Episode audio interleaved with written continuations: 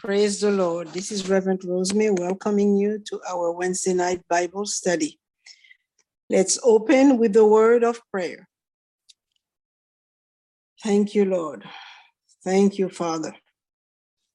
Lord, we come to you in the name of Jesus. We thank you for this time of study in your word and for the grace that you have released to cause us to arise and partake of the wonderful inheritance you've given us. We thank you for strengthening us with might in the inner man to walk in the light of your word. And we thank you for the willingness and obedience to follow the leading of your Holy Spirit. Thank you, Lord, that your word indeed shall have free course in our life. And we thank you that as we give ourselves entirely to you, that we will be changed, we will be blessed, and even become a blessing unto others.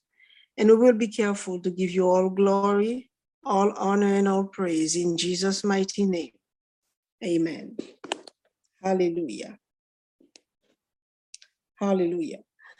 Today we are um, studying how we have received grace to walk like Jesus. Amen.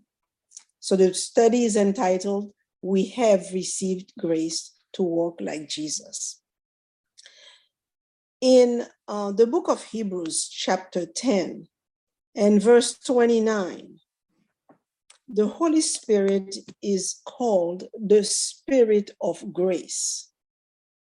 So anyone who is born again has the grace of God in him through the indwelling of the Holy Spirit, who is the Spirit of grace. And so, what we're going to do is to start by looking at some Bible passages that show that uh, what actually born again believers can achieve because they have God's incredible power in them. The first verse that we are looking at is First John chapter 2 and verse 6. And this verse reads, He that saith he abideth in him ought himself also so to walk, even as he walked. Amen. So this him that they're referring to here, he that saith that he abideth in him, referring to Jesus. Amen. So anyone who says that he abides in Jesus ought also to walk even as Jesus walked. The second verse is also a very short one. It's in First John chapter 4 and verse 17 that tells us that as he, that is again Jesus, is, so are we in this world. Amen. And then lastly, we're going to look at John chapter 14 and verse 12. And this is Jesus speaking. And this is what he tells his disciples. He says, Those who believe in me will do what I do. Yes, they will do even greater things. Amen. So we see here in looking at these verses that we have what it takes to walk like Jesus. And when I say what it takes, I'm referring to God's grace in the believer. Amen. And because we have that grace, we must therefore uh, find out how Jesus walked so that we can imitate him, we can walk like him. So, what we're going to do in this study is to exam- examine um, certain aspects of the working of grace in Jesus' life. First of all, we're going to look at Jesus' godliness and his purity. Uh, secondly, we are going to look at Jesus meeting the needs of mankind. And thirdly, we are going to see how Jesus walked in amazing wisdom and understanding and insight and uh, creativity and ingenuity. Amen. So let's not forget that as believers, amen, that we have received two important things that, according to the Bible, are supposed to cause us to reign in this life. And these two things, according to Romans chapter 5 and verse 17, are number one, abundance of grace. Amen. And secondly, the gift of righteousness. Actually, let's go ahead and read that passage. I'd like to read Romans 5 and verse 17. And it says, For if by one man's offense death reigned by one, much more they which receive abundance of grace and the gift of righteousness shall reign in life by one, Jesus Christ. Amen. So it's settled that according to scripture, the born again believer is called, amen, to walk as Jesus did and to reign in this life through Jesus Christ. And so we are going to start examining how Jesus walked. And I said the first thing that we would look at is his godliness and purity. Well, we as we read scripture, we see that the lusts of this world uh, did not govern him he ruled over unnatural and ungodly desires. And because we have his grace in us, the Apostle Paul informs us of the acceptable way in which we are to serve God. And he says this in Second Corinthians chapter 7 and verse 1. And he's, he, he says, having therefore these promises, dearly beloved, let us cleanse ourselves from all filthiness of the flesh and spirit, perfecting holiness in the fear of the Lord. Amen. Uh, do you notice here that we are called, he says, to purify ourselves. Amen. It's interesting to note that we are not told that God is going to purify us. Um, yes, the blood of Jesus cleanses all of our sins away, and that's the that's part of the redemption benefit. However, the apostle Paul here is speaking not about redemption, but about sanctification.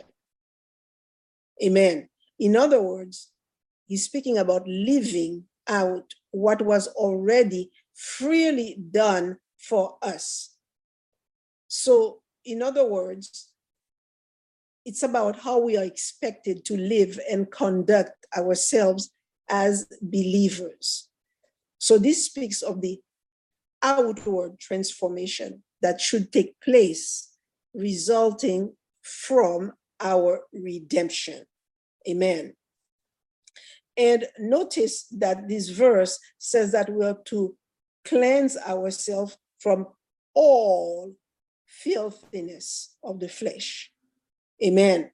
We are not to purify ourselves from some things or even most things that make our soul or our body unclean, but from all, which means from everything.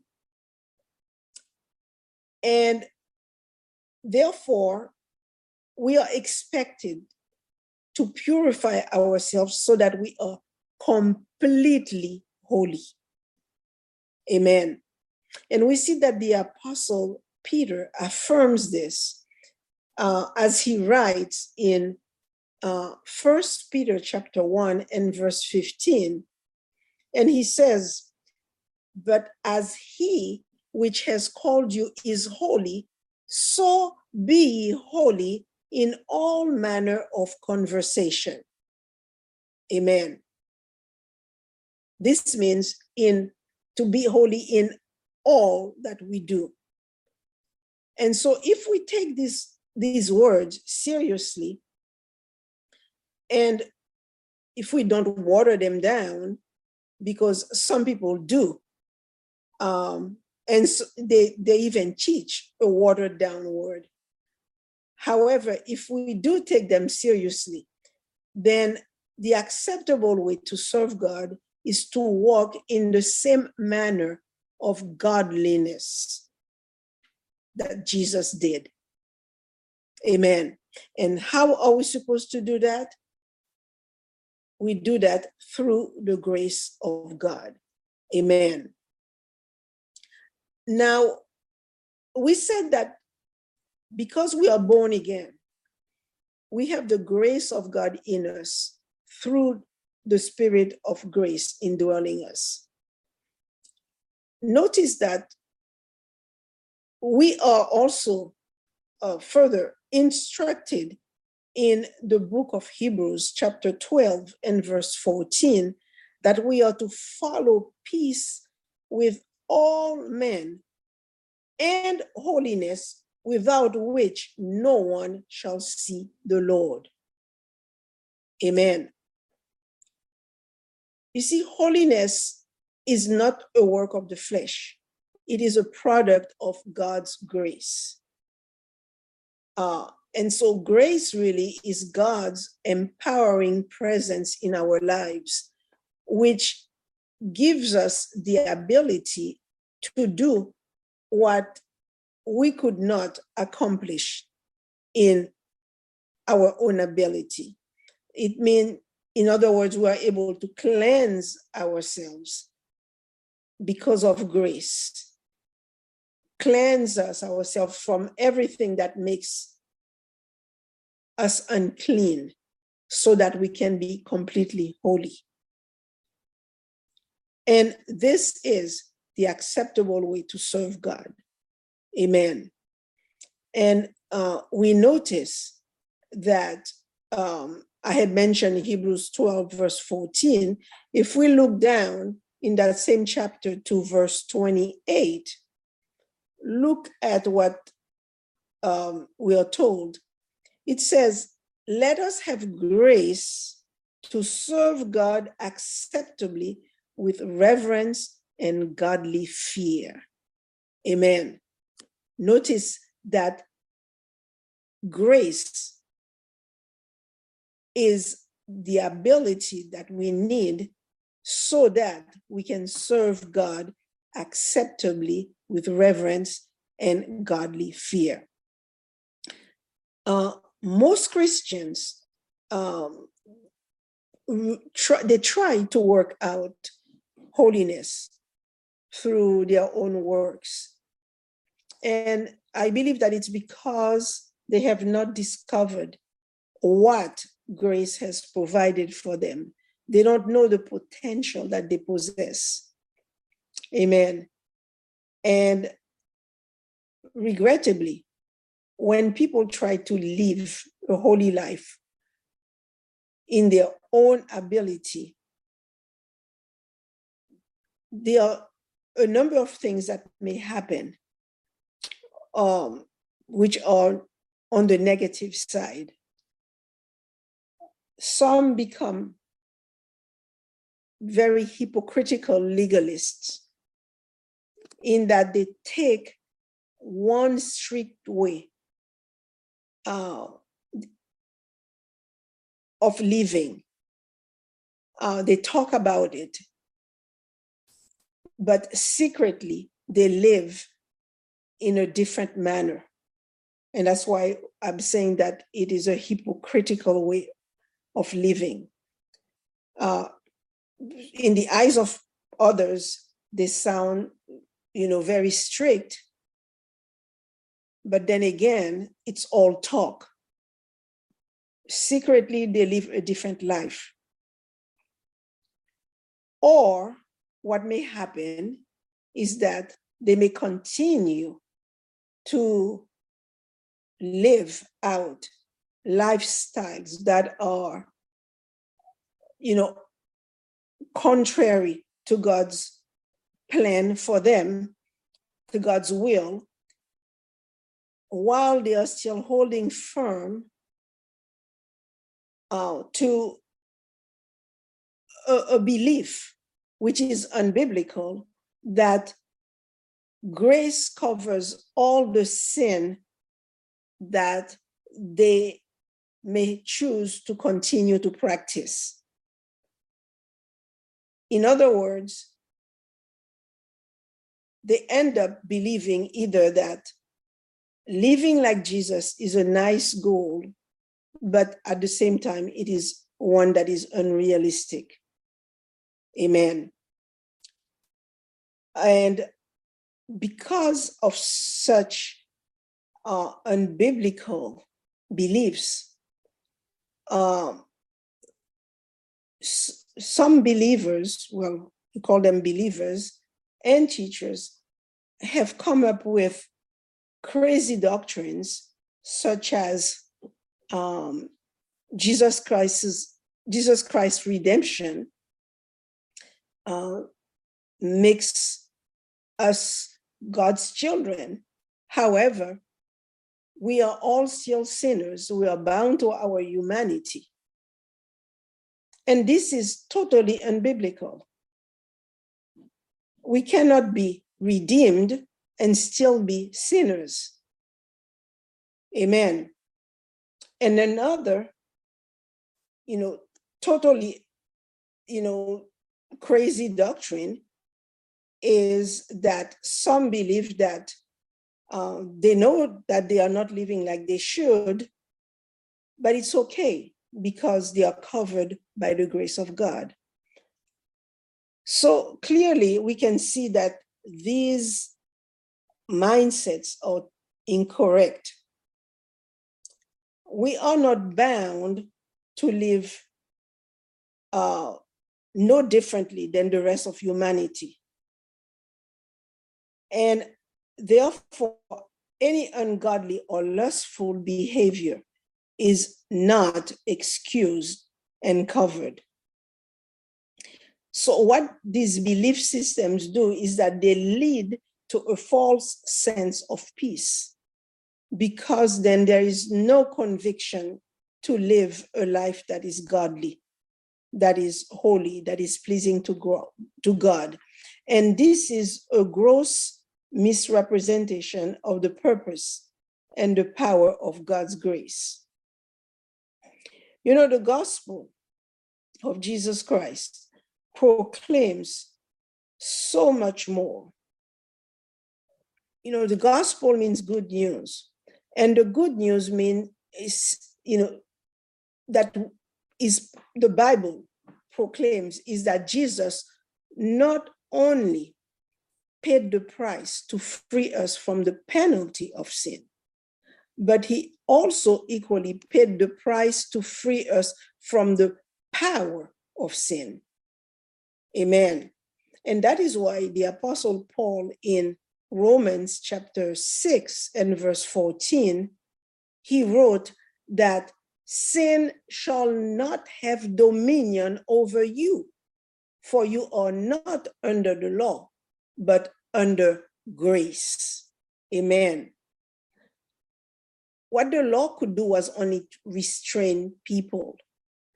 But grace, on the other hand, empowers us. It is the empowerment that frees us from what we couldn't free ourselves from in our own inability, which is sin. And we find Paul, eh, the Apostle Paul, exhorting the Christian in Corinth. Amen.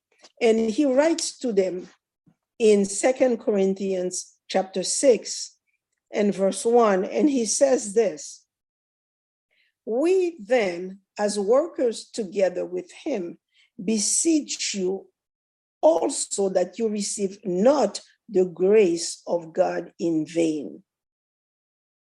Amen.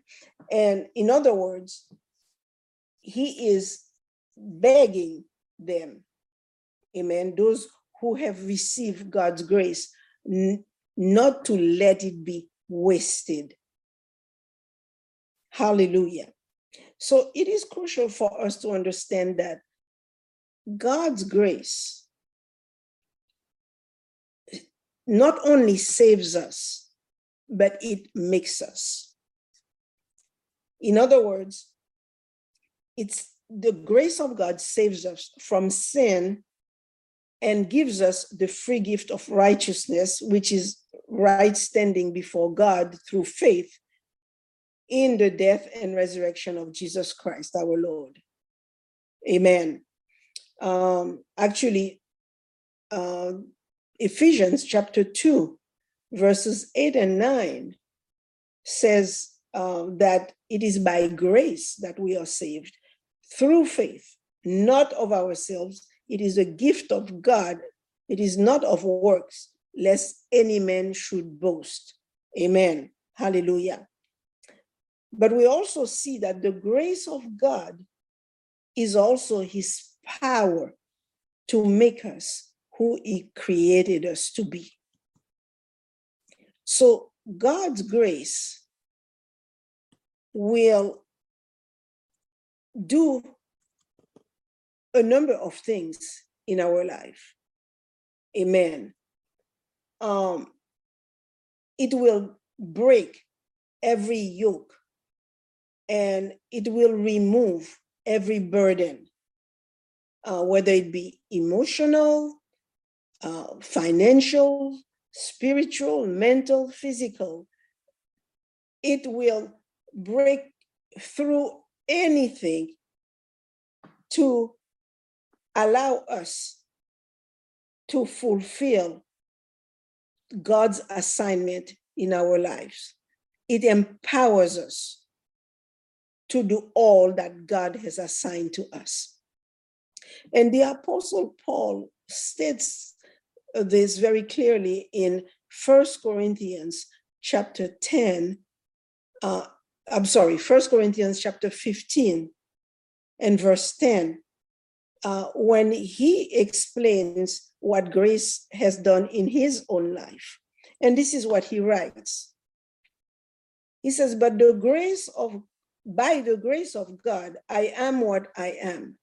And his grace, which was bestowed upon me, was not in vain, but I labored more abundantly than they all. Yet not I, but the grace of God which was with me. Amen. Hallelujah.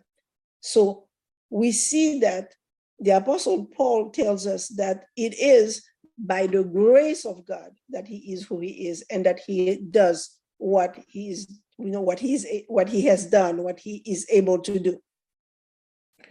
Um, but you see, in connection to us, we read in uh, Ephesians chapter 4 and verse 7 that each one of us has received grace, has been given grace.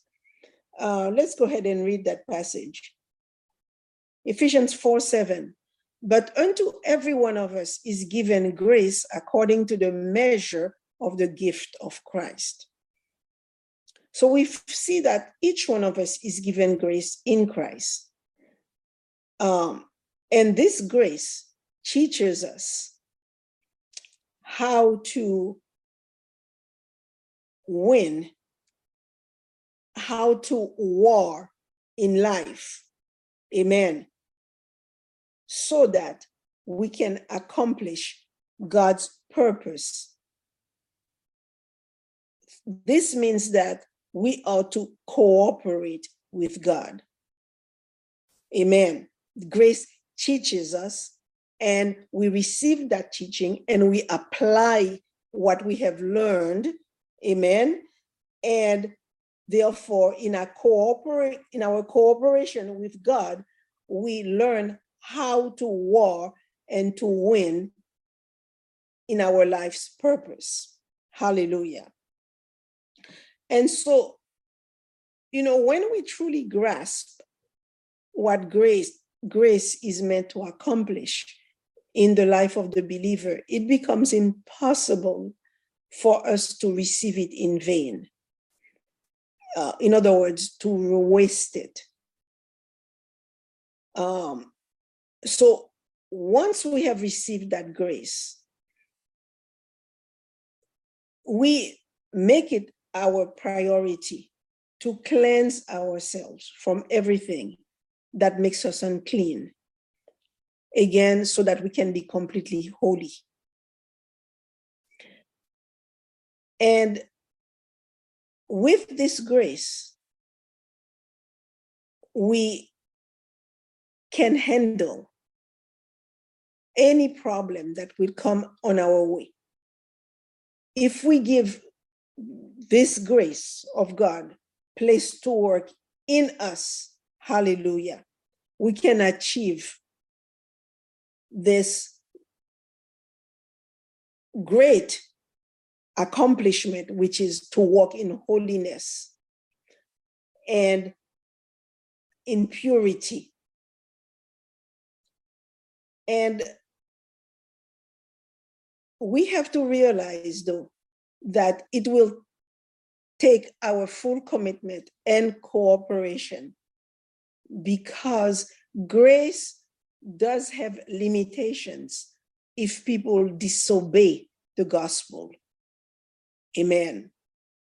So there are some warnings that, uh, or should I say, some counsels that uh, we have in scriptures concerning grace, things that we are not to do.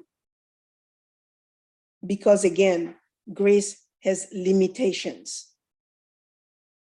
The grace of God will work when we cooperate. But if we do not, then we are actually wasting what we have received from God some of the things that we are told in scripture, some of the counsels that we receive from the word of God concerning grace.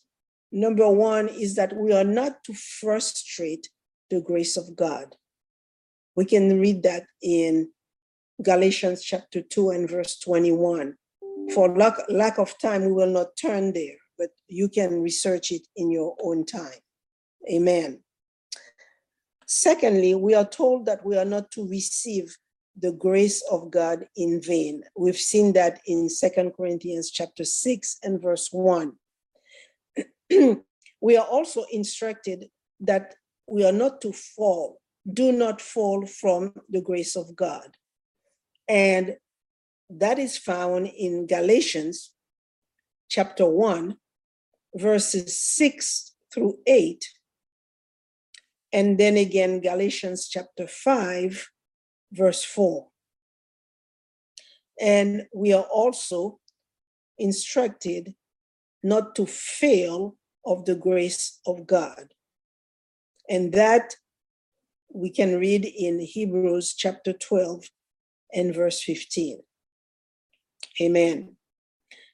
The point is that we cannot expect grace to work for us if we continue to sin. Yet, we do find that the Bible tells us that where sin abounds, grace much more abounds. However, it is speaking about those who call on God for help. So where there has been a where sin has been abounding, once we call on God for help, the grace of God is available. Amen. Much more abounds to turn the person's life around. Not if the person decides to persevere in the wrong path. So just as think of it in um, natural terms, financially, somebody who is financially poor, uh, we know that they would not waste their in, uh, an inheritance that they have obtained, uh, let's say, from a wealthy relative. Uh, they would not neglect to claim that fortune. But as soon as they learn about it, they would lay claim to it. Likewise, God does not want us to miss out on the primary blessing and benefit of his incredible grace. Amen. And so um, this is, if I can say, a, a summary of what grace uh, worked in the life of Jesus. Amen. And that was displayed in his life of godliness and that his life of purity. Amen. Hallelujah. Um, but as we continue, we see that um, again in First John chapter 2 and verse 16, we are told that whoever claims to live in him must walk as he lived, meaning as Jesus did. And note, I want us to notice the word must. Amen. Um, this verse is not a suggestion, but it is a command. Uh, God expects us to walk as Jesus did. Amen. So let's ask ourselves again how else did he walk? In addition to uh, holiness and purity, we find that Jesus um, met the needs of mankind. Um, he healed the sick, he cleansed the lepers, he delivered people from bondage, he opened blind eyes, he made uh, the mute uh, speak, hallelujah, um, and the cripple walk, amen. We also see that he multiplied uh, food to feed the hungry. And he even raised the dead. As we look through the gospel, we find all these wonderful works uh, of Jesus, miracles. Um, but the interesting thing is that he tells his disciples in John chapter 20 and verse 21, he says, As the Father has sent me, I also send you. Amen. Well, Christ calls us to be his followers. Amen. And just as he was sent into the world by the Father to bring redemption, so he sends his disciples.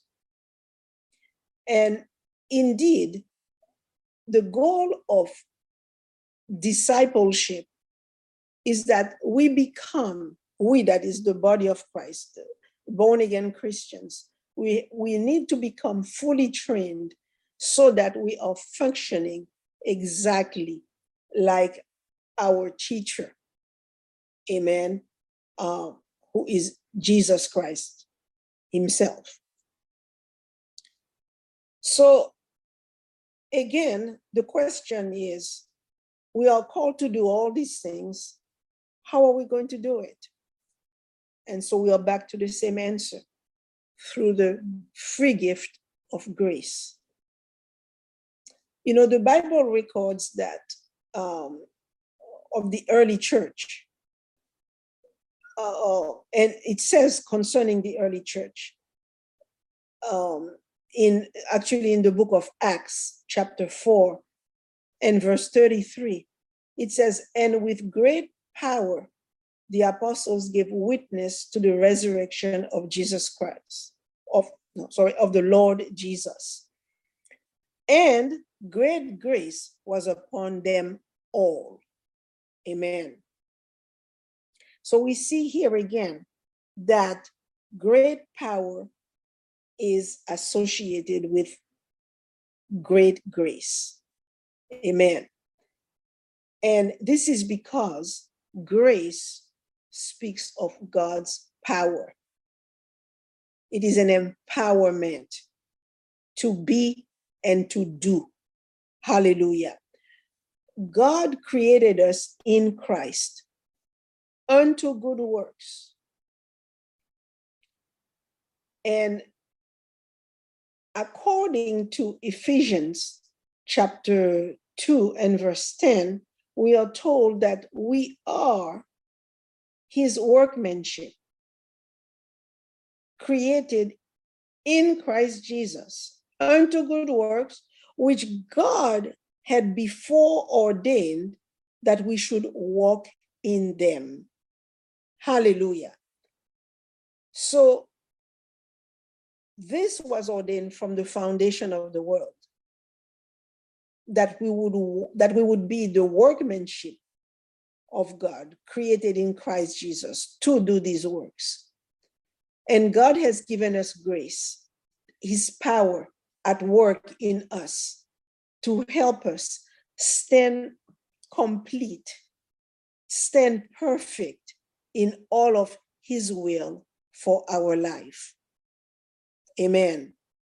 And then we also are told in Philippians chapter 2 and verse 13 that it is God who is at work in us to will and to do according to his good pleasure. Amen. So the grace of God working at, in us causes us to not only to do the works, but our, to, to have willingness to actually carry out these works.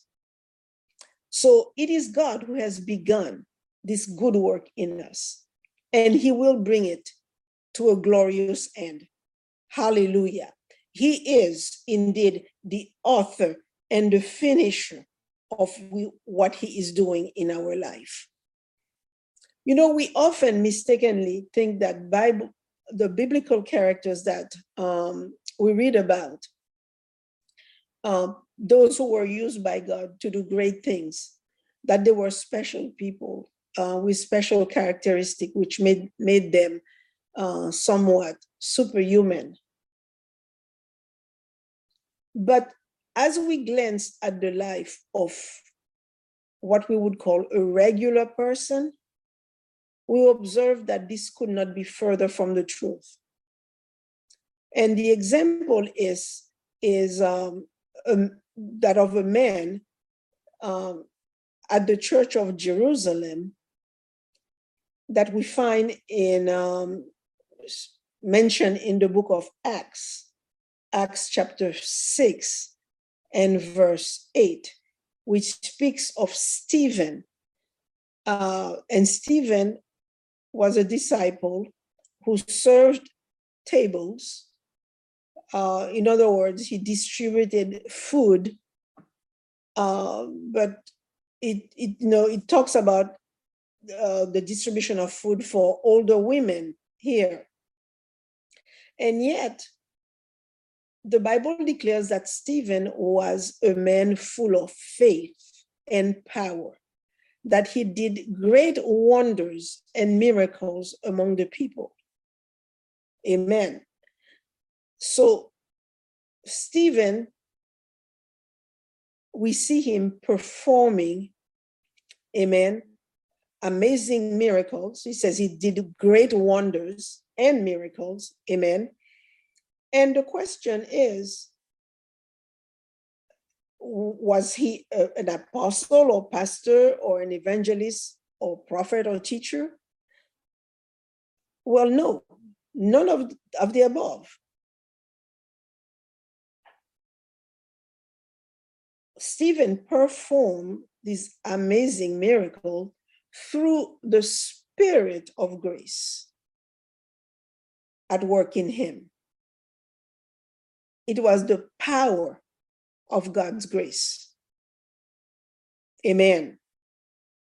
He ended up doing just what Jesus did because Jesus says, you know, what you see me do, you can do too. And he did just what Jesus did, meeting the needs of mankind through that free gift of grace that he received. And that free gift is made available to all of us who are believers. Amen. It is yours, it is mine. And Jesus commanded us to go throughout the whole world and to preach the gospel to all people. Amen. Jesus says that believers will be given power to perform miracles, that they will lay hands on the sick and that they would recover.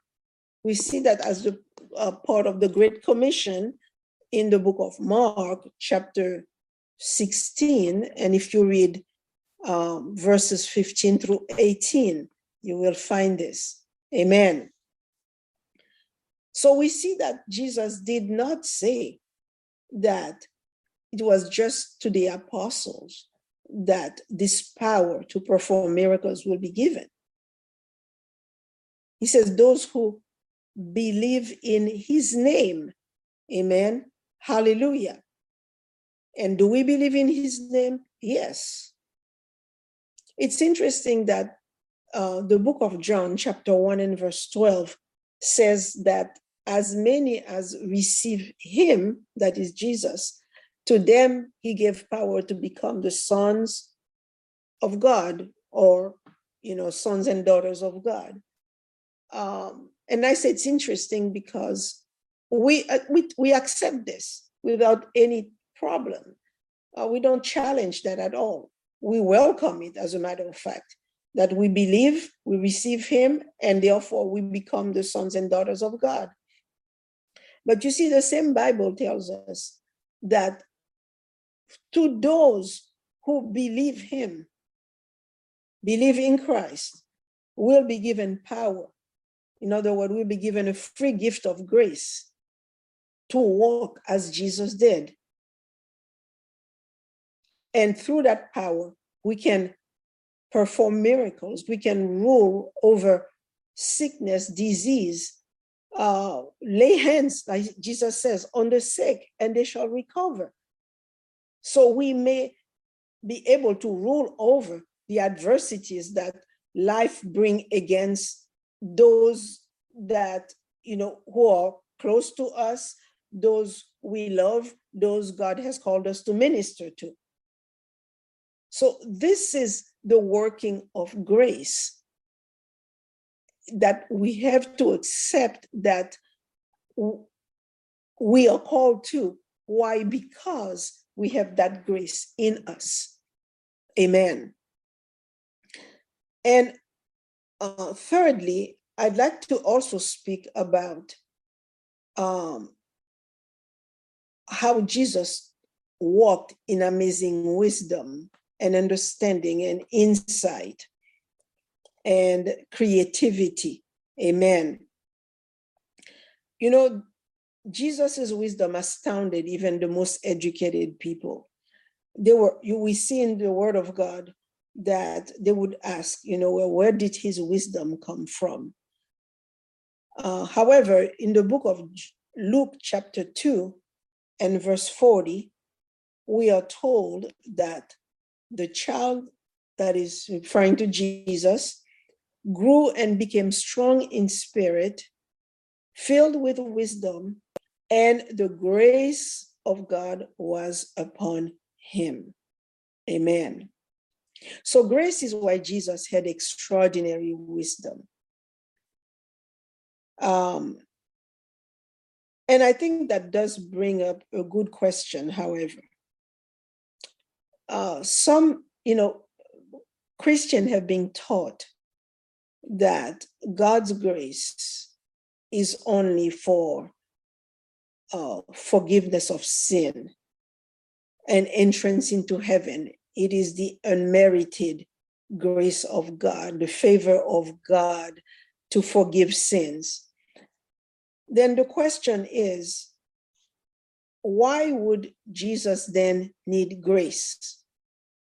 Because Jesus never committed any sin and he never needed, he was never in need of forgiveness. And yet the Bible tells us that the grace of God was upon him. So we see here that grace is much more than quote unquote undeserved favor. Amen. You know, we know that although Jesus is the Son of God, that he was birthed and walked our earth as a man. According to uh, Philippians chapter 2 and verse 7, we are told that he stripped himself of all his divine privileges of being God. And he took on the form of man. So, in order to fulfill his mission, he needed grace empowerment to walk in all that we mentioned already in purity, in holiness, to work all these miracles that we just spoke about. Amen. Uh, Acts 10 38 tells us how Jesus Christ of Nazareth was anointed with the Holy Spirit and power, that he went about doing good and healing all that were oppressed of the devil, for God was with him. Amen. This anointing, amen, that he received, it's a grace, it's in the enablement power that he received to go about to do all these works. Where we find out that Jesus needed that grace to also walk in wisdom, in great understanding, insight, ingenuity, creativity that represented or personified his character. Amen.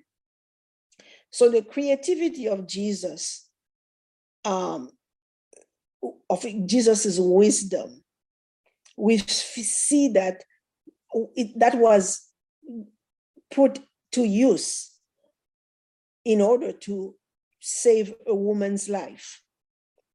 And this is the story, actually, the account of um, in John chapter 8 of a woman that was going to be stoned to death.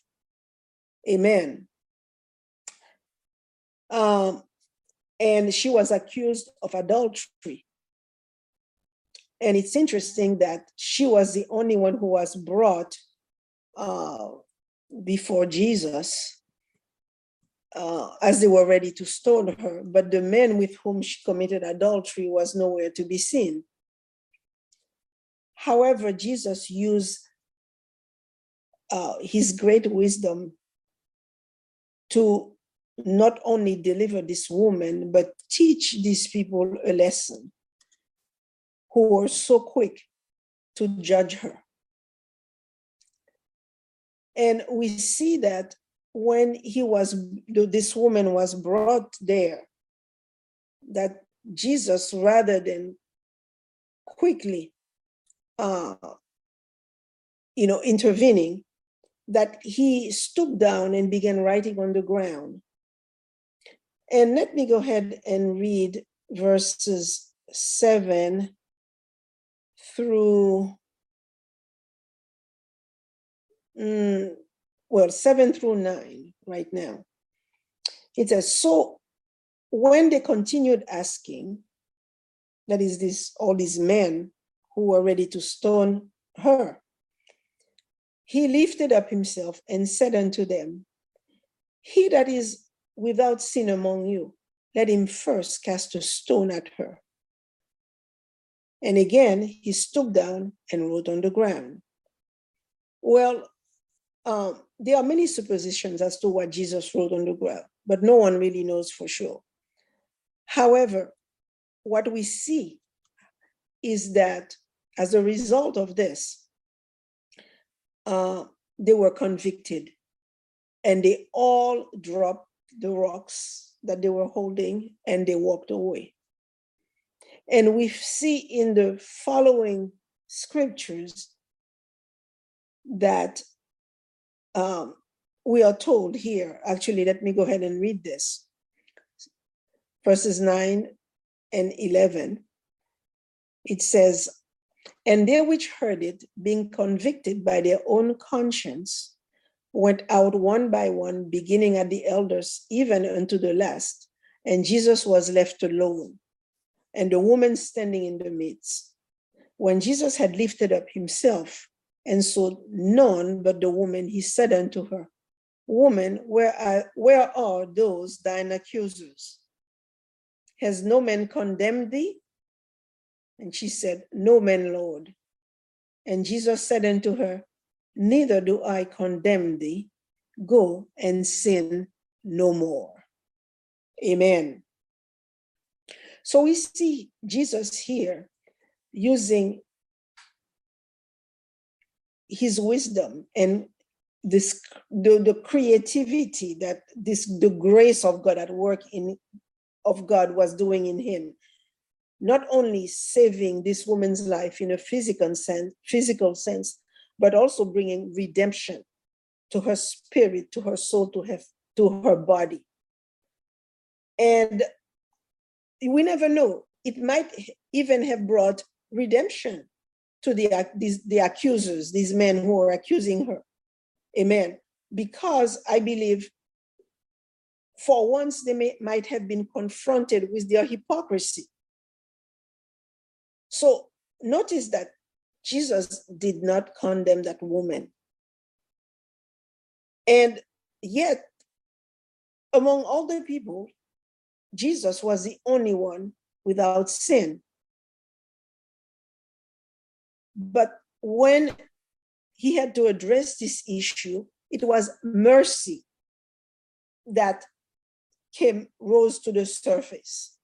Mercy that spoke at that moment.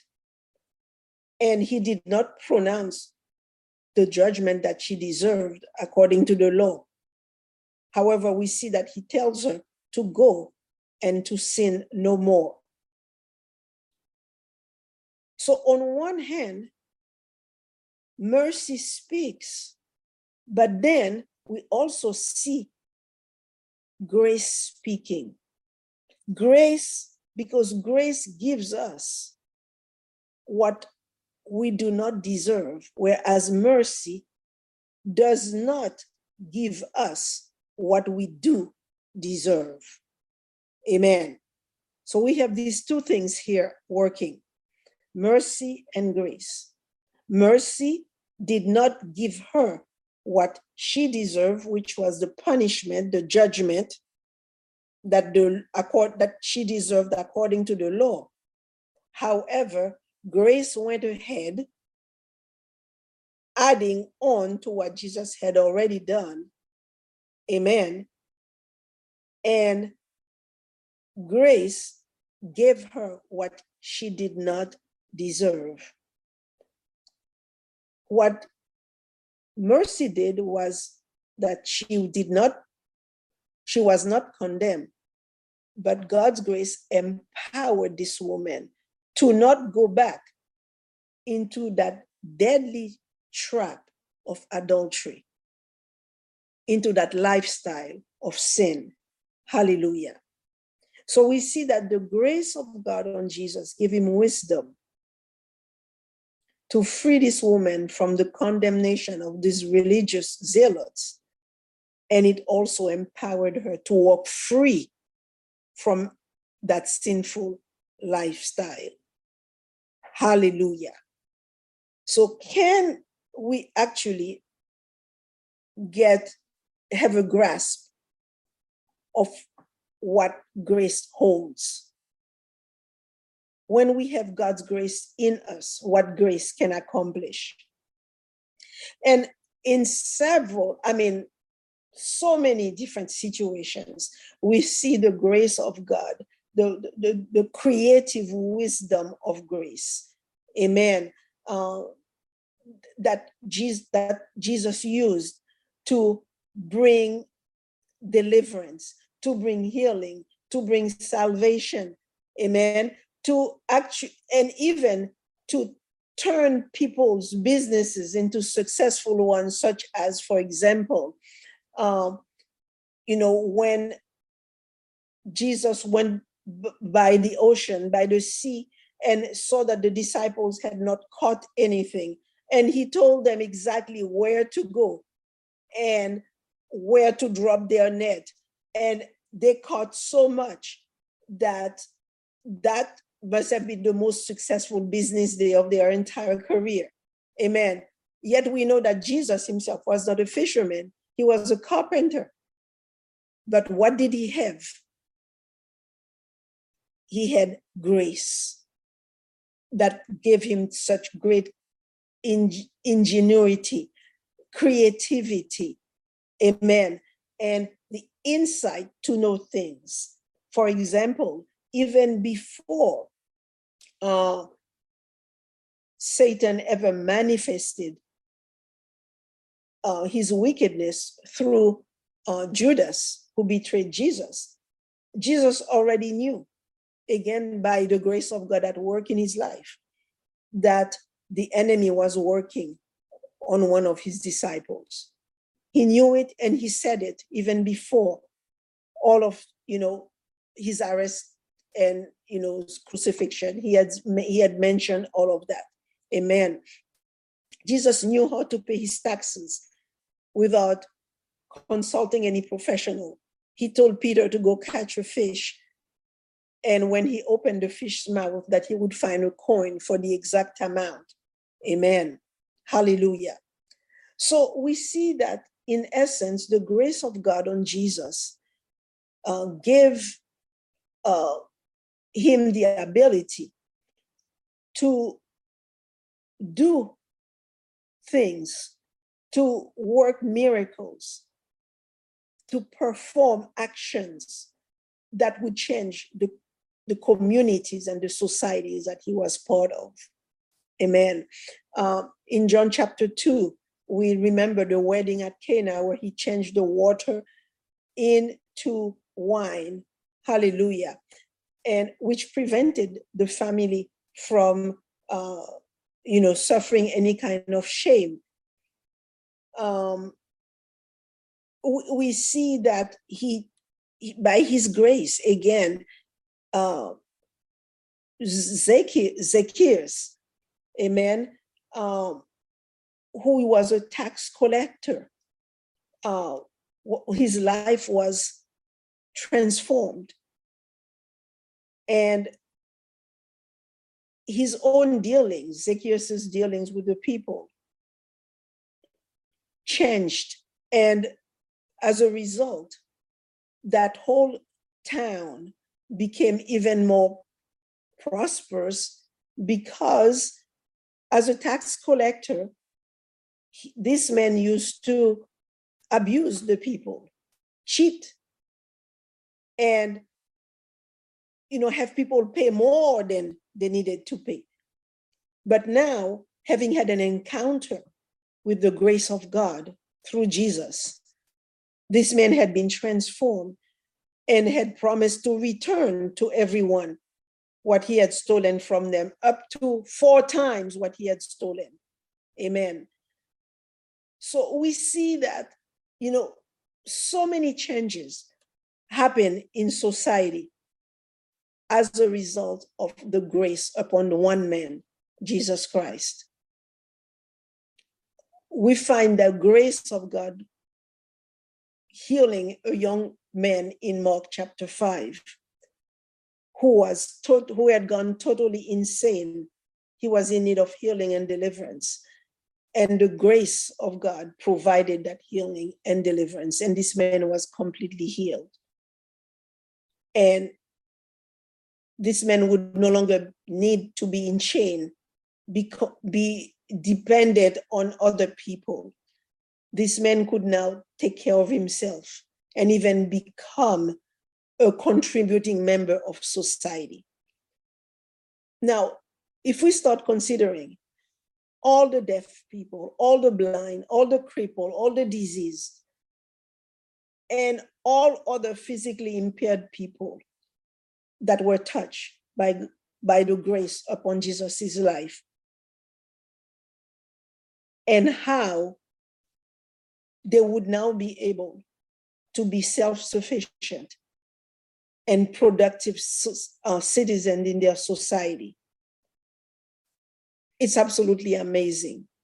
And we could go on and on and on. And even the Apostle uh, John, John, he writes that, that the world could not contain, uh, the world of books could not contain all the miracles of grace accomplished by Jesus in his three years of public ministry. Amen. So, going back to what Jesus said in John 14 and verse 12, that those who believe in me will do what I do and even greater things. We have to really accept that the way we can accomplish this is to God's gift of grace. Amen. And the Lord has left us here after we give our life to Him so that we can be used by Him to change our communities and society in the same manner that Jesus changed His. Amen. And most of the church is remains ignorant of this incredible power. And you know, it is Satan's uh, work to try to keep the church in ignorance, to keep this knowledge from us so that only a few would be a real threat, threat to his kingdom. Because you see, the enemy does not fear us, you know, doing a lot of talking, um, building huge church buildings and publishing books and having great TV programs and, you know, large gatherings as long as the church remains ignorant of the amazing power that is available to us. The enemy fears that believers will wake up, will discover this power that has been freely placed in us, and subsequently use that ability to change society change the world as Jesus did. In other words, they fear that we believers, the body of Christ, will take our place as rulers in this life. So I believe that this, a study like this, is the Lord again calling us to search our heart and to come to that place where we receive his word and we purpose to run with it. Receive the word that indeed we have this great power. We have received abundance of grace, as Romans 5 and verse 17 says. And along with the gift of righteousness that has made us the sons of God. Hallelujah. And therefore, we are called to rule and reign with him here. Amen. So, the word of God says that where the Spirit of the Lord is Lord, indeed, that there is liberty. And as we, with open face, meaning not hiding anything, no hypocrisy, as we behold, as in a glass, the glory of the Lord. In other words, when we are beholding the word of God, hallelujah, we are considering the word, we are allowing the word to do its work in our life, that we are changed into the same image from glory to glory, even as by the Spirit of the Lord. Amen. The Holy Spirit is free to work when we take God at His word and we run with it. We must come to the place where we truly believe what the word says concerning us that we are light, that we are righteousness, and that we are one with the Lord. He that is joined unto the Lord is one spirit. So, as we close this study, amen, let's remember that as we walk with Him and remain in Him, we will inevitably think like Him.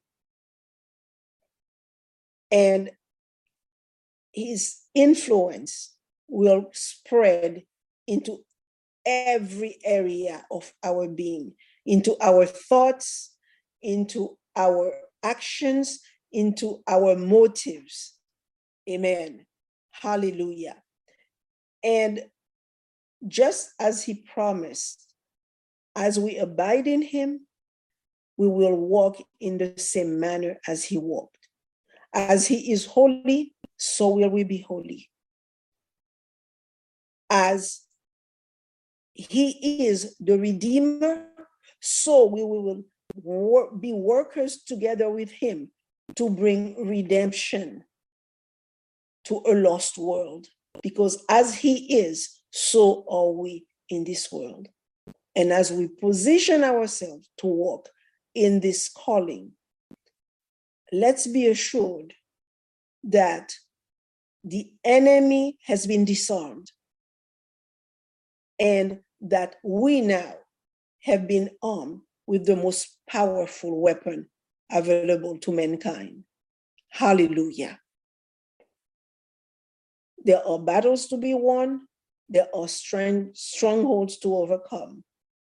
And often these are rooted in mindsets, in modes of operation and patterns that the enemy has instilled in in people amen but our opposition though formidable we have to remember that christ in us is more powerful. Greater is he that is in us than he that is in the world. So let us be so confident in God's love and our oneness with Him that we, we know that regardless of the battle and difficulties in our circumstances, the greater one is in us. Hallelujah. We were created to make a difference in our world. And as we join together, let us accept the challenge as we discover the power that we have in us and the power that we can also that can prevent us from ever giving up because we know that we are already more than conquerors. We know that we are overcomers, that we are fighting from a position of being victors. We are not fighting for victory. We are, or, we are only enforcing that victory. And we rejoice that as we abide in him, we will walk even as he walked for his glory and for our own rejoicing. Hallelujah. Hallelujah. Let us pray. Heavenly Father, we pray, O Lord, that by your Holy Spirit working in us, we will discover our gifts, that they will make room, large room for us, O God. And that, Lord, by your grace that is working in us, that we will stand against all troubles, trials, temptations, and tests, and come out on the other side victoriously in Jesus' name. Father, we stand on your word that you are able to make all grace abound towards us, that we, having all sufficiency in all things, may abound to every good work. So, Lord, we thank you that we will indeed live out your plan for our life and fulfill our God given purpose and destiny to the glory of your most holy name. In the name of Jesus. And Father, we thank you for always leading us in your triumph in Christ and manifesting through us the sweet aroma of your knowledge in every place. To you be glory, honor, and praise in Jesus' mighty name. Amen and amen. Hallelujah. Praise the Lord. Well, we thank God for tonight's study. We pray that it's been a blessing to, to all of you. And we invite you to join us again next week at the same time. God bless you and have a good night.